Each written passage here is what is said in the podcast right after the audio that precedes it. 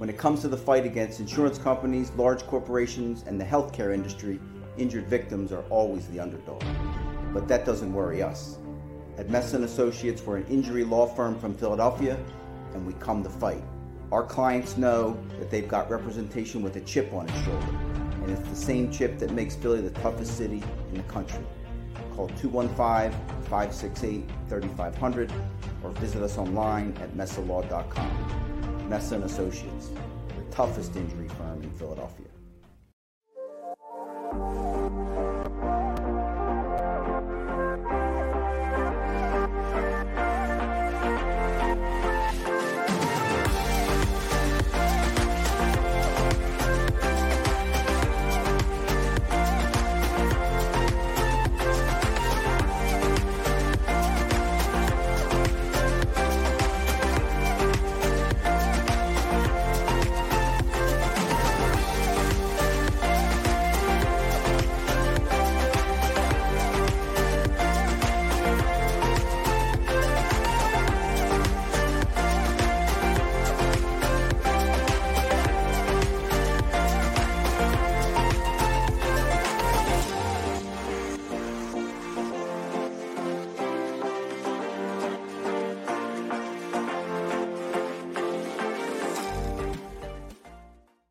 E A G L E S. Eagles.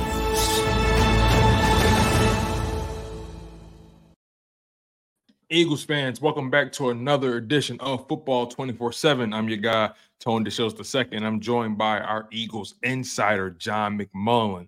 Man, he does a lot of great work for Sports Illustrated, does a lot of great work for JAKIB Sports on Birds 365 with his partner in crime, Jody McDonald. Make sure you catch those guys at 8 a.m. Eastern Time every single Monday through Friday. Now, you guys know what we have to get into.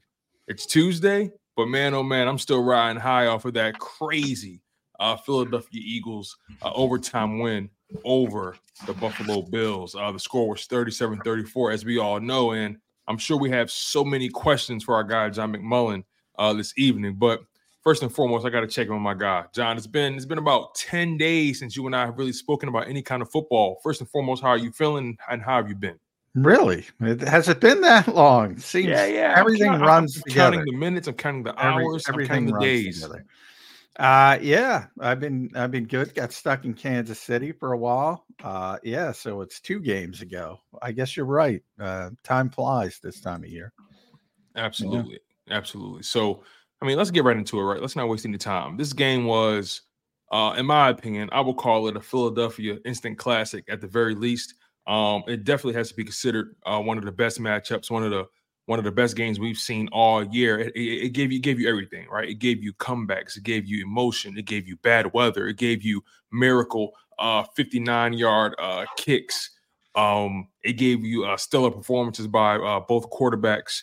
Uh, it gave you about I want to say nine touchdowns between both quarterbacks. It was just it was just a gun show, especially in that second half. And um, Jalen Hurts, man, um, played the half of his life. The first half was not pretty at all, but that's that, that that's that's two weeks in a row uh, for Jalen Hurts, the uh, you know the MVP candidate. But you know, let's try to take this thing step by step, John. First, um, what were your what was your instant reaction to this game, and what were some of your initial um, uh, observations? Uh, well, they played, as you mentioned, they played a bad half of football. I've already kind of turned the page to San Francisco, so I'm looking back. But Mhm. yeah, the first half, um, they were they were bad. I mean, there's no other way to to describe it. They had 99 total yards. Jalen Hurts had a seven seven passer rating, was four per 11, 33 yards. At one point, pretty deep into the game, he was two of nine and his passer rating was 0.0. Uh, for you Animal House fans, I like to call that the Blutarsky of passer ratings. Typically, um, and it's funny. Then you go to the second half, and at one point he was at 158.3. And and um, for those who don't know, that's a perfect passer rating in NFL uh, um, statistical lore. So um, it's such a dramatic shift. Typically, when you're playing a poor game, you play a poor game. you know, and that's what's so interesting to me about Jalen Hurts. He's almost got a great cornerbacks mentality, and cornerbacks have to have no memory. You know, they're they're going to get beat at times, and they have to forget about it and keep playing.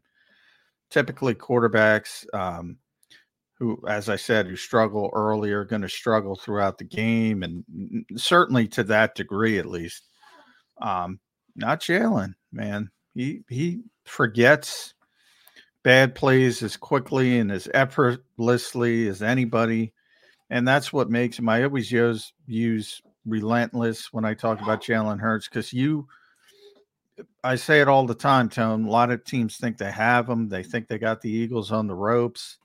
Um, all things are going their way, and then bang, big play, and here comes the snowball rolling down the hill and that's kind of what happened to the to the Buffalo Bills. You know, it's interesting, right? You mentioned the word relentless. It's not just with Jalen Hurts, right? You're beginning to see this team truly uh take shape into his personality and his archetype, right? Um, I believe uh, Mike Florio, he talks about this all the time on PFT. He mentioned how uh, he had a brief conversation with Jalen Hurts, and Jalen Hurts, you know, uh, essentially mentioned, and I'm pre- and I'm paraphrasing, of course, but he essentially mentioned the fact that, you know, I normally don't talk like this, but I, I I'm starting to feel like this team is taking on, um, you know, my personality traits. They're beginning to take on some of my habits, and uh, you know, he believes that's you know that's directly correlated to their winning habits as well. Um, when you hear something like that, when you hear um, or when you hear something like that, then when you see it um taking shape on the field, um, you know, how do you respond to that? I've never heard Jalen say that. Um, it, it, would surprise me. So I don't know exactly what he said to to to uh, um, uh, Mike, but he tends yeah, to. and this wasn't know, recent, by the way. I think this was sometime last season. So this was this wasn't. Yeah, typically he'll he'll sort of deflect things when you want to give him too much credit. It, he's a typical good leader. You know, it's if it, if it's if things are going well, it's we. If things are going poorly, it's me. That's sort of the cardinal rule quarterbacks in this league are supposed to have. Um, he's very obviously um, um, self deprecating. He doesn't want a lot of flowers thrown his way. Mm. He wants to give credit to his teammates. He rarely talks about himself. If you look at him in his press conferences, if you ask him questions about him, he typically shuts down. If you ask questions about his teammates, he'll talk longer uh, about them. Um, so that's kind of his mindset. That's kind of his, it's always been his mentality. Um, and I don't think that's going to change anytime soon. Uh, uh, you know, it was interesting after the Buffalo game, he did open up a little bit more than he typically does, and it was it was about um, them playing poorly for a, a couple games now, especially Kansas City and Buffalo, um, and sort of realizing, you know, they can't keep doing that. Uh, they can't keep living on the edge. Um, and I thought that was interesting because you know, a couple weeks ago, he mentioned when did the standard when people were complaining about no style points. He he said when when did the standard not become winning? You know, that's all that matters. And now he's kind of morphed a little bit to, yeah, we're winning, but we're not playing up to the standard. Um, and I think that's the realization that got to tighten some things up with San Francisco coming in because if they play the way they played against Kansas City and the way they played against Buffalo, they're not going to beat San Francisco. So I think that's what that was about. Yeah, I'm I'm curious, right? It's it's, it's two weeks in a row where we see this team start off extremely slow, extremely sluggish in the first half. I mean, they they had a better first half. Um, they had they had better first halves prior to the bye. You know, now it seems like uh, their second halves are pretty much where they're waking up and, and, and deciding to play football. DeVonta mentioned in his uh you know in his post game interview how you know I guess we just I guess we just decided to wake finally wake up and finally play football. I mean, why do you think they've had such a hard time coming out of the gate strong? Um, it, it, it's always different reasons. Um, I I think in this particular game, yeah, I think the weather played a part into it until everybody got used to it. I think, you know, if you lose Lane Johnson so late in the process, nobody knew he wasn't going to play till that morning. Uh, we all know how important Lane has been to this team, winning and losing. Um, first play of the game, Leonard Floyd gets loose and uh, for a pressure on Jalen Hurts. And ironically, Jack Driscoll settled down from there. And that was the only pressure he gave up, according to PFF. So um, he settled down. Um, but yeah, they were disjointed. They they couldn't do much. You know, when you can't convert third downs, and the same thing if people were watching Monday Night Football, the same thing happened in Minnesota. If you can't convert third downs and you can't generate plays, number of plays, it's going to look really, really bad offensively. And I think they struggled, obviously, um, on third downs in the first half. And once you start getting into a little bit of a rhythm and start moving the chains a little bit, uh, things start to ease up. Um, and then, you know, Buffalo had the long drive, um, uh, and and they had a ton of uh, time of possession advantages. But you know, probably the most disturbing thing about that game was the number of defensive snaps they were on the field for. Um, 95 plays, right? Or 90, it, 93? It's, you know, and part of that is, yeah, it was 95. Part of that was the overtime, but, and that was a long drive. The, the Bills got the ball first. Uh, they won 12 plays. So 12 or 13. So you're still talking about over 80 plays in regulation, and that's mm-hmm. not good. That's not good. And plus, they had some injuries. Fletcher Cox um, left, came back for a little bit, then left again for good. Uh, Zach Cunningham had to leave the game, obviously. Um, but you, you you had Milton Williams was gone because of a concussion, so he didn't even play in the game. So all of a sudden, you have uh, Jordan Davis having a career high in snaps with 62. You saw how gassed he was when he chased down Josh Allen in overtime, which was amazing, by the uh, way. Uh, yeah, th- we're going to talk about that, man. That that was yeah, seven, about 17 miles an hour. Uh, the bill, even the Bills on the sidelines are like, "What the hell is this?" It was like an earthquake that landed right in front of him. Um, he can move so well at that uh, size. Um, and Jalen Carter played a career, by far a career high in snaps. So, and we've been talking for weeks about Haason Reddick and Josh Sweat just playing too much. So, you know, that might be an issue um, coming back this week, but hopefully you get Milton Williams back. We'll see where Fletcher is probably by Thursday. Um, and hopefully they have their depth back. But uh, that was a concern. How many how many snaps they were on the field um, defensively? Yeah, it's, it's actually interesting. If you if you combine if you combine the snaps between this game and I believe the Chiefs matchup, which they were on the field for a long time as well, if you combine those those uh, those those snap counts between both games, I mean, like you like you said, 95 against the Bills, and then then you add in the uh the 74 against the Chiefs. I mean, that's essentially what almost three games worth of defensive snaps.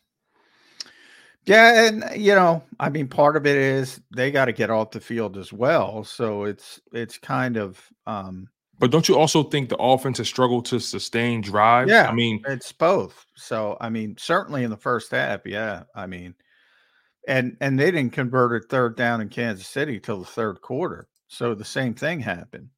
Um, and they had been the number one third down team coming into the Kansas City game, and now they've struggled two games in a row.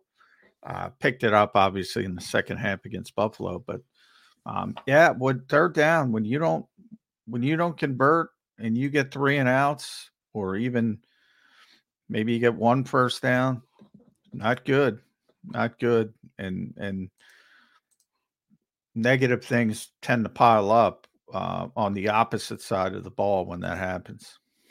Why do you think third down has been a, a struggle, particularly in these in these last two games?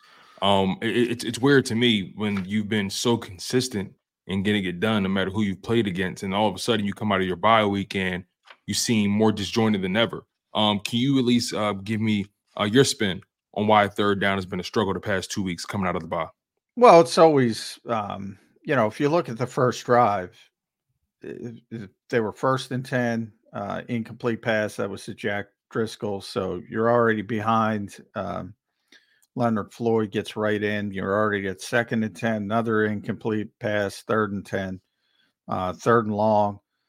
The whole goal is to be in third and manageable. So if you're third and 10, your numbers are never going to be good. Um, and, and, and the Eagles have had too many third and seven or mores versus earlier when they were leading, you know, they're third manageable. So that just kind of that that's kind of how things. Um, Do you have a stat in front of you? Do you have a stat in front of you that that that that tells their average um um distance um to first down? Uh, uh not in front of me. I, I can look it up. Um, but, but prior to the bye you know, and these past two games, typically, eh, you know, their first drive that was their first drive. Their second drive wasn't bad. That ended up um, um, obviously, with the Jalen Hurts touchdown um, in the first quarter, but in, in, the second quarter, you had uh, so Buffalo scores uh, on the field goal by Bass, and then the Eagles get the ball back, and they had it for two plays. And the second play was the um, the deflected right. pass that uh, was intercepted uh, going to Jack Stoll. So um, that's an issue. Buffalo takes that and scores. Josh Allen with a, a touchdown run.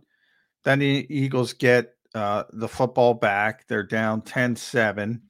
Um, they get one first down. Boston Scott, as I mentioned, starts off the drive with that good run. And then it's a three and out from there. Uh, incomplete to Boston. Um, Boston run for four yards, then you're third and six. Again, you're third and seven in the league is sort of the demarcation line. So that's not the worst spot, but you want to be third and three. And then everything in the playbook is basically open. And that makes it really bad for the defense. So that was the third and six. Um, ultimately, they have to punt. Buffalo gets the ball. They don't do much. They punt. The Eagles get it back, three and out. First and 10, D'Andre Swift, one yard. Second and nine, uh, Jalen Hurts, quick pass, bubble screen. Um, no, I'm sorry. That was the Jalen Hurts run for negative one yard. So they're third and 10. AJ Brown for five yards. If that's third and three, it's a first down. It's not. Buffalo gets the ball back. You're at the two minute warning. Um, and it goes on and on. You're through a whole half, and the Eagles had one more uh, possession, and that was um, Jalen Hurts fumble. So that's your whole first half right there. Third and longs and uh, turnovers, interception, fumble. Uh, that was the uh, Kenny Gainwell um, bad mesh point play. Um, but I know everybody wants to blame it on Kenny, but that was that was a Jalen Hurts thing. I agree. Um, I agree 100. percent Um, the moment I saw it, I thought to myself, "That's in, that's 100 percent on Jalen Hurts. He, he, he has to make a decision." Um, yeah. Kenny clearly had no intention of grabbing that ball from him. Um, Jalen has to be more decisive in those moments. Um, I, I, I have to ask you this, right, John? Um, you know, we talk about this team, and they're one of the most talented teams in the NFL, especially offensively. And I'm curious. I'm curious to know if do you believe um what's the correlation between you know the third down inefficiency and game planning, right? Because I had to me, one can argue is it strictly execution that's the problem for the Philadelphia Eagles, or is it game planning in certain situations? Because when I look at the team in the first half versus the second half, it's almost like there's two entirely different game plans being you know executed or almost like they're two different teams. It's been a tale of two halves these past two weeks. You know, um, I'm I'm curious to know what's your opinion on whether the third down struggles are mainly execution related or game plan related. Well, I think you answered your own question by the point is they didn't change the game plan. So one half good, one half bad. Execution. It's always execution. You don't game plan to be third and 10. But the game plan does look a little differently. I, I, I mean, maybe I didn't make that clear enough, but to me, it, it looks like two different game plans in the first half versus the second. Yeah, nobody nobody changes a game plan. hmm. I mean, you practice what you practice, um, and you run what you run. That's one of the things that fans kind of don't understand. I always use the James Franklin, the Penn State coach example, because he got so much crap. It was a when Miles Sanders was there. It was a fourth and four play against Ohio State, something like that. Game on the line, gotta have it moment I think Trace McSorley was the quarterback, and he ran uh, RPO, and it did not work. Um, and they lost to Ohio State as they typically do. Sorry, Jeff Kerr, if you're listening. Um, it, it and and people went nuts on James Franklin saying, "How could you run that play?" Because that's what they practice. That's their offense. That's what they run. You don't pull something out of your ass like a Bill Walsh West Coast masterpiece if you don't practice it during the week, if you don't mm. practice it during the summer, if you don't practice it all the time. You practice and you run what you run, you game plan. Nobody in football, and if they do in the NFL, and if they do change game plans in the middle of the game, you should fire that coach immediately immediately. Well, it, it, you won't even have to worry about it because it's not going to look good. You you can't run stuff you don't practice. Um, so yeah, I think you know, and no matter how many times I say this, fans are like, "Well, it's McMullen. What does he know?" Blah blah blah. Jim Schwartz tells you that. Peyton Manning said, "You know what we do at halftime? We have a couple orange slices and we take a leak, and then we walk back out." we check our phones, like Kenny Gainwell got in trouble with. Um, it doesn't work that way. There's nobody on the whiteboard running. Adjustments go on after every series, after sometimes after every play. Um, constant. Nobody's ship changing things in at halftime. Nobody, mm. nobody's throwing in a new game plan at halftime. And by the way, if you have a problem with the game plan, don't look at Brian Johnson because this is Nick Sirianni's offense. You know, it's, it's interesting. Um, to your point, right? The fact that it is more so execution. I mean, that is what you're saying, right? I want to make that clear. That is yes. what you're saying. The difference is execution. So, again, is this team? Are they playing? Uh, John, let's just call it what it is, right? Are are are they playing with their food in the first half? Like, is is What's so special about Hero Bread's soft, fluffy, and delicious breads, buns, and tortillas? Hero Bread serves up 0 to 1 grams of net carbs, 5 to 11 grams of protein, and high fiber in every delicious serving. Made with natural ingredients, Hero Bread supports gut health, promotes weight management, and helps maintain blood sugar. Hero also drops other limited edition ultra low net carb goodies like rich, flaky croissants and buttery brioche slider rolls. Head to hero.co to shop today their lack of attention to detail? Is this team getting bored? What is this? No, I mean, well, number one, the other teams out there. Um, that's true. No, that's true. That's true. Uh, and I and I and I always want to give credit to the other team. Like you know, you know, don't get me wrong, John. The Chiefs, one of the best defenses, one of the best defenses in the NFL this year. Um, even though the Bills are kind of on a down on a downward spiral, they're still very talented, and in my opinion, still pretty well coached. But you know, this Philadelphia Eagles team, they're no slouches either. And and I think there's this um notion that um and you say and you said it yourself, this Eagles team believes they can beat anybody, you know, on any given Sunday. So, you know, I think I think there's just this this thought process that this team is playing or executing, so to speak, um, below their standard. Well, and that's what Jalen talks about. But I think people's standard for the Eagles is raised to an incredibly high level to the point where how can you reach the standard? I think that's what Jalen Hurts was kind of talking about after the game. Um, when he, I, I met the, so it was it was kind of strange. Um, as I said, it was a little bit different, and he called it weird. Um, when balancing the good things he did late in the game and the early mistakes, um, he said, it, it, in a sense, it's manipulative to myself because winning is the only thing that matters, but the standard is pretty darn important too. And so it is what it is. So, in other words, he's saying, you know, winning is the goal. They won the game, but whether you want to call it style points, as we always call about the style points, haven't been there consistently enough for the fan base. They're ten and one, so he's yeah. saying, you know, he's got to be manipulative to himself um, to live up to this perhaps unreachable standard. Um, the numbers are historic. I say this all the time 14 straight against winning teams. Got to go back to 1950. Yeah. 1950. That kind of stuff doesn't happen in this league. 10 and 1 for a second consecutive season.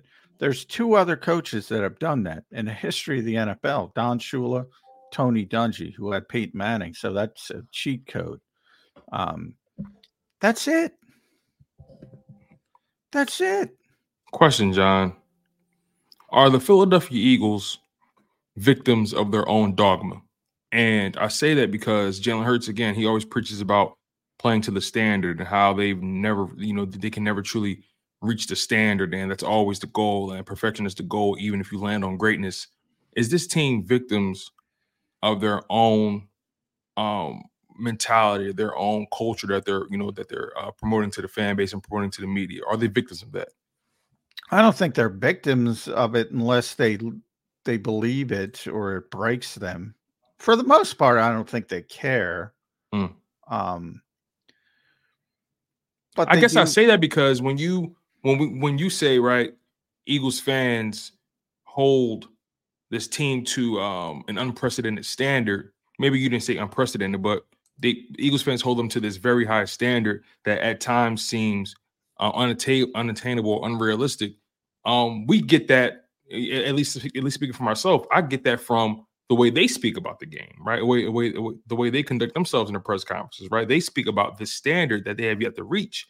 So when we watch them every Sunday, um, and we see them play clearly below the standard, it's like, okay, like, at, will there be a point where we where we see this team get close to that point at any at any time this season?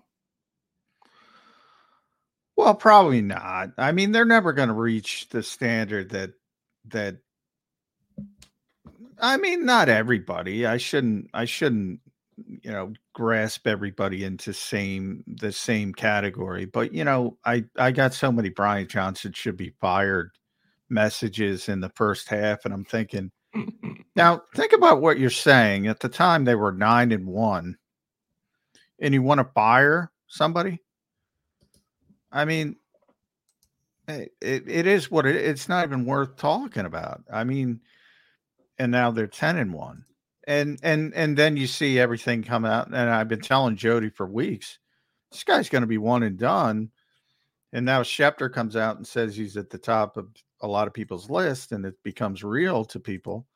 Um you're not going to be here anyway, so no use worrying about it.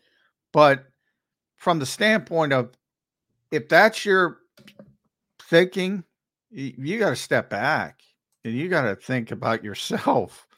If, if nine and one isn't good enough for you, mm. then 10 and one is probably not going to be good enough for you. And if they happen to beat the Jets, which was a terrible loss, 11 and 0 is probably not going to be good enough for you. What is good enough? I, I would say to those people, they have to step back and ask, what is good enough? Because the other teams are playing. Josh Allen is a phenomenal football player. He played out of his mind on Sunday. He it, when he's playing with his A game, and he had his A game. He is so difficult to deal with because he's got top tier mobility.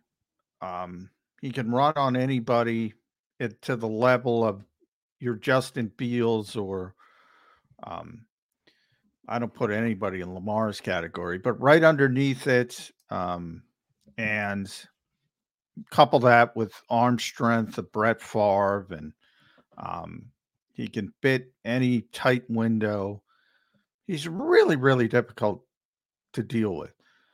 And how many how many Eagles fans are looking at the other team? We just talked. I mean, Leonard Floyd's had nine and a half sacks coming into that game.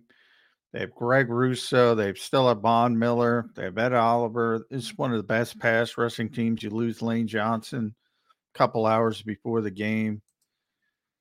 You persevere. Maybe the standard should come down a little bit. Mm. Okay. Now, another player who is extremely hard to deal with uh, outside of Josh Allen, Jalen Hurts. Um, again, we spoke about how the first half was abysmal but that second half, again, it's almost like he it's, almost like he went into the phone booth and put on the Superman cape. He played out of his mind. Um, four touchdowns in the second half, five touchdowns total in the game. Um, a damn near perfect quarterback rating or passer rating in the second half as well. Um, scored the game-winning touchdown. The dude is it's his his game, his game is almost indescribable, right? And I tend to, you know, I listen to some of these national guys and you know, most of the narratives when Jalen Hurts' name comes up or when the Eagles come up, it's always about what the other team did to lose the game rather than what the Eagles did to win the game, right? And I'm curious to know in that second half, what did you see by the Philadelphia Eagles that led to them winning this miraculous game in such a stunning fashion? All the typical stuff you see from the Eagles. I mean, it, no no quarterback has been better playing from behind than Jalen Hurts, which is one I f- find ironic because I always hear, well, and and my partner Jody would say, well, they got to come back. They've already come back too much. They don't need mm-hmm. to come back. Um, you don't want to play from behind. It's kind of silly. So you had the extending the play, all the typical stuff. Olamide Zaccheaus uh, with a great catch in the back of the end zone. Um, yeah, the uh, traditional stuff in the offense. The, the running game is back because Jalen is healthy and he's a threat again. Um, you don't seem surprised anymore, John. You seem like you expect this from Jalen Hurts at this point. Yeah, I mean, I, I'm I'm tired of it. I said it. I mean, it's it's boring to me. I, they they they always they always come back and that but they are living on the razor's edge and that's what they're not happy with. So you know football is the the shape it is. Sometimes it bounces the wrong way. It it did on the the deflected ball. You saw in another game i forget uh, matt ammendola was trying to kick a 56 yarder hit the uh the crossbar. Mm. what if what if jakes hits the crossbar what if MVS uh, uh, catches the ball in Kansas City? Um, too close to the edge. And the last thing you want to be is fighting like that in the playoffs. So they do want to play better. They do want to clean things up. But at the same time, you can say, and Nick says it all the time, it's better to correct those things out off a win than off a loss, but they definitely have to get it going. If they play, as I said already, if they play the way they played against Buffalo and um, Kansas City, they are not beating San Francisco unless Brock Purdy gets hurt in the first three minutes again or 10 minutes, whatever it was. They're not beating San Francisco if they play that way. So it's time to knuckle up, stop doing the stuff they're doing, uh, because this is the best team they played, and it will be the toughest test. Jalen Hurts in that game-winning drive in overtime. I want to know what your thoughts were on how he methodically marched down the field. Um, you know, by, by it, the way, it, that's another one because that AJ uh, that was close that was a, that, that, that, that, that was they got away with one there. They got because there was a game earlier that day, I think, where someone had a similar situation and they called it a fumble on the field. I think whatever they would have called it on the field, yes, been, exactly. If they called it a fumble on the field, it would have stayed a fumble. You're exactly right. Mm. So that was a that was another little bit of a break. But as far as Jalen on that final drive, and, and and by the way, and everybody knows and you know, I hate the bubble screen because it's such an ugly play. I had to turn off Chicago last night. It was just absurd how many times they ran it. The fact that you were watching the Chicago game last night um, is beyond me at this point. I mean, it's, Well, I turned it off quickly. Uh, too quick. I, I, I watched it enough. too long. I not watched quick it enough. too long. Um, but that last play was just so well. Like I'm like, all right, criticize the Eagles when you want to, but that last play was so well designed, so well run. It- it- you know, Nick Sirianni talks about teach tape. There were two teach tape moments, uh, both involving D'Andre Swift. One was the big run, whatever, 36 yards. Go back and watch that. Every single offensive lineman, perfect block, perfect. I mean, everybody. Front side, this uh, uh, pin and pull with uh, Landon and, and Jason Kelce.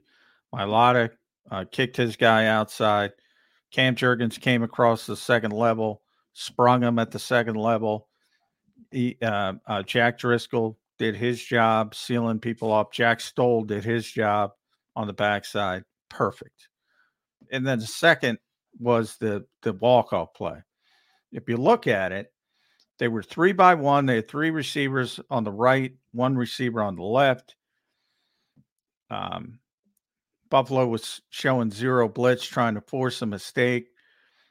D'Andre Swift, to his credit, he not only motioned, he was in the backfield. He not only motioned right for the bubble screen, which people hate.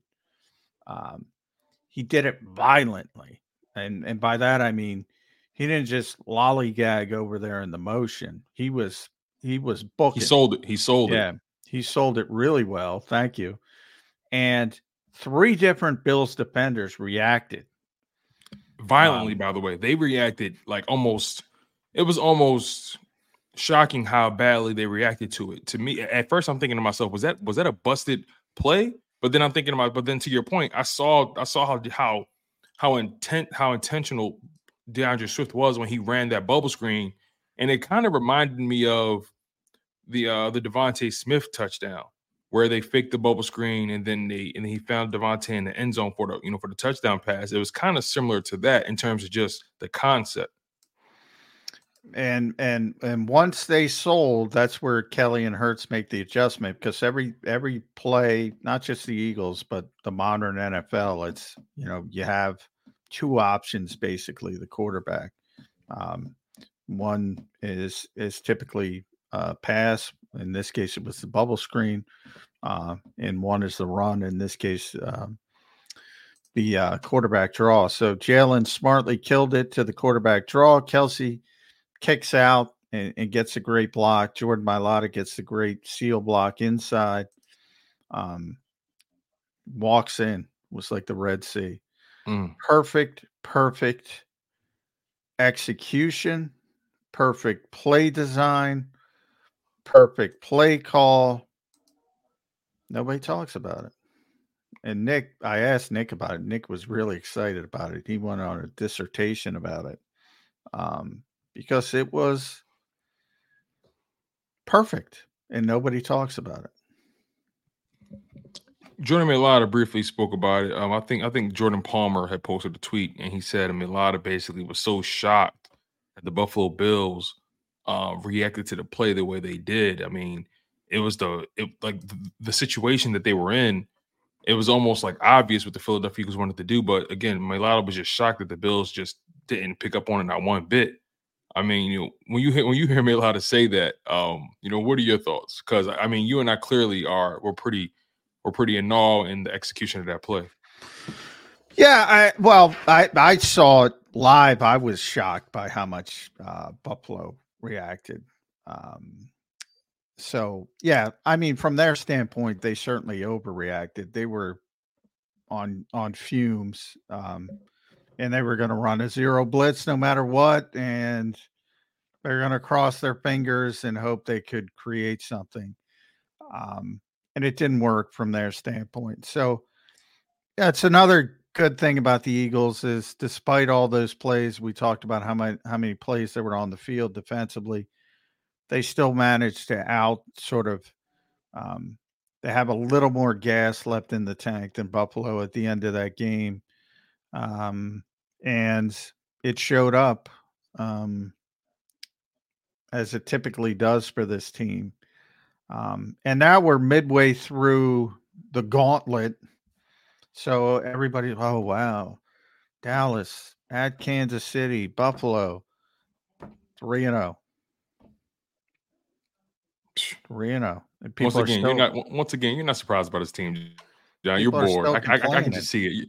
I you're bored as hell. It, well, well, I said I said it drives me crazy because I said last year's team, and it was. It was by far the best Eagles team I ever covered. By far. And people say, no, the Super Bowl team. No, they were better. It was just a better result, but but that team was better last year. They were more talented. Yeah, nobody gets the process versus result argument um, which every coach will tell you. You know, you got to stick to your process to get the results down the road, and the more, the more, the more positive things you do, the more likely. Um, there's never a guarantee, um, the, but the more likely you are to reach your goal.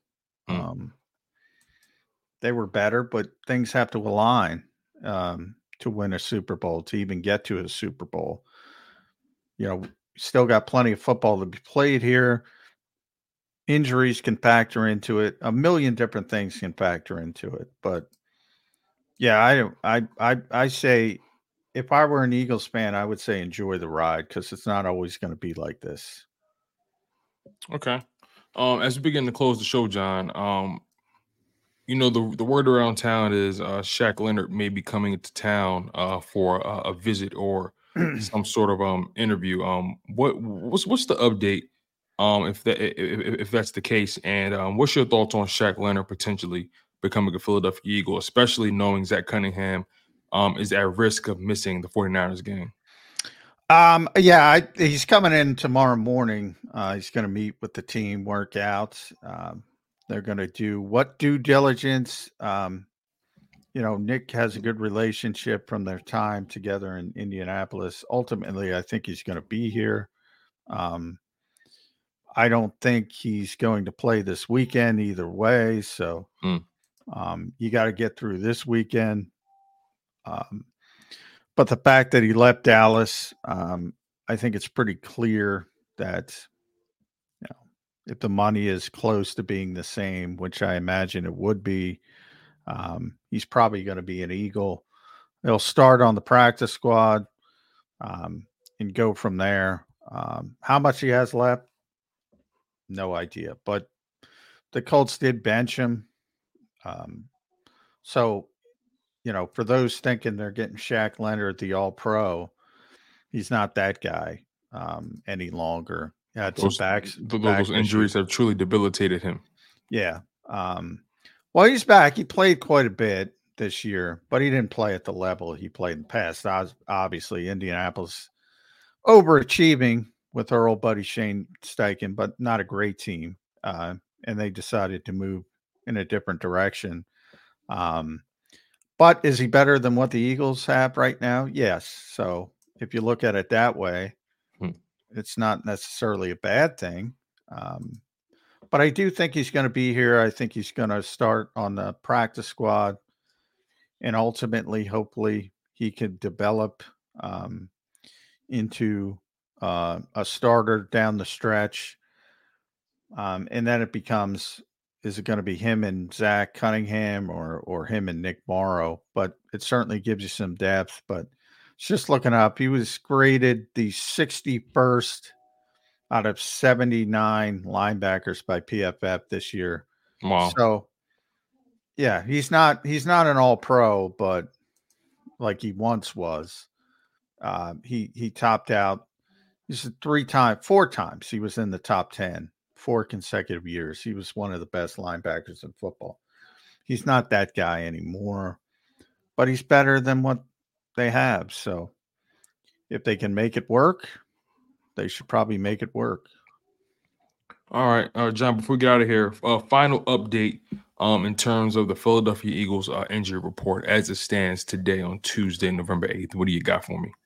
Uh, no, uh, no practice till tomorrow is a walkthrough. Uh, that'll be the first day the practice report is released. So nothing going on until tomorrow. Uh, Lane Johnson did speak today at a, a function. He said he hopes to play on on Sunday. So he is truly day to day. I imagine Milton Williams is going to get through the concussion protocol, so he should be back. Um, one Thursday will be the bigger day because Wednesday's just a walkthrough, but mm.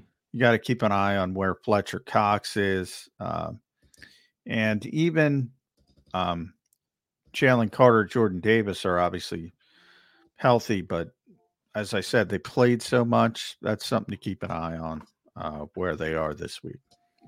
Okay. There you have it, Eagles fans. You guys were locked in on football 24 7 with John McMullen. I'm your guy, Tone DeShields the second.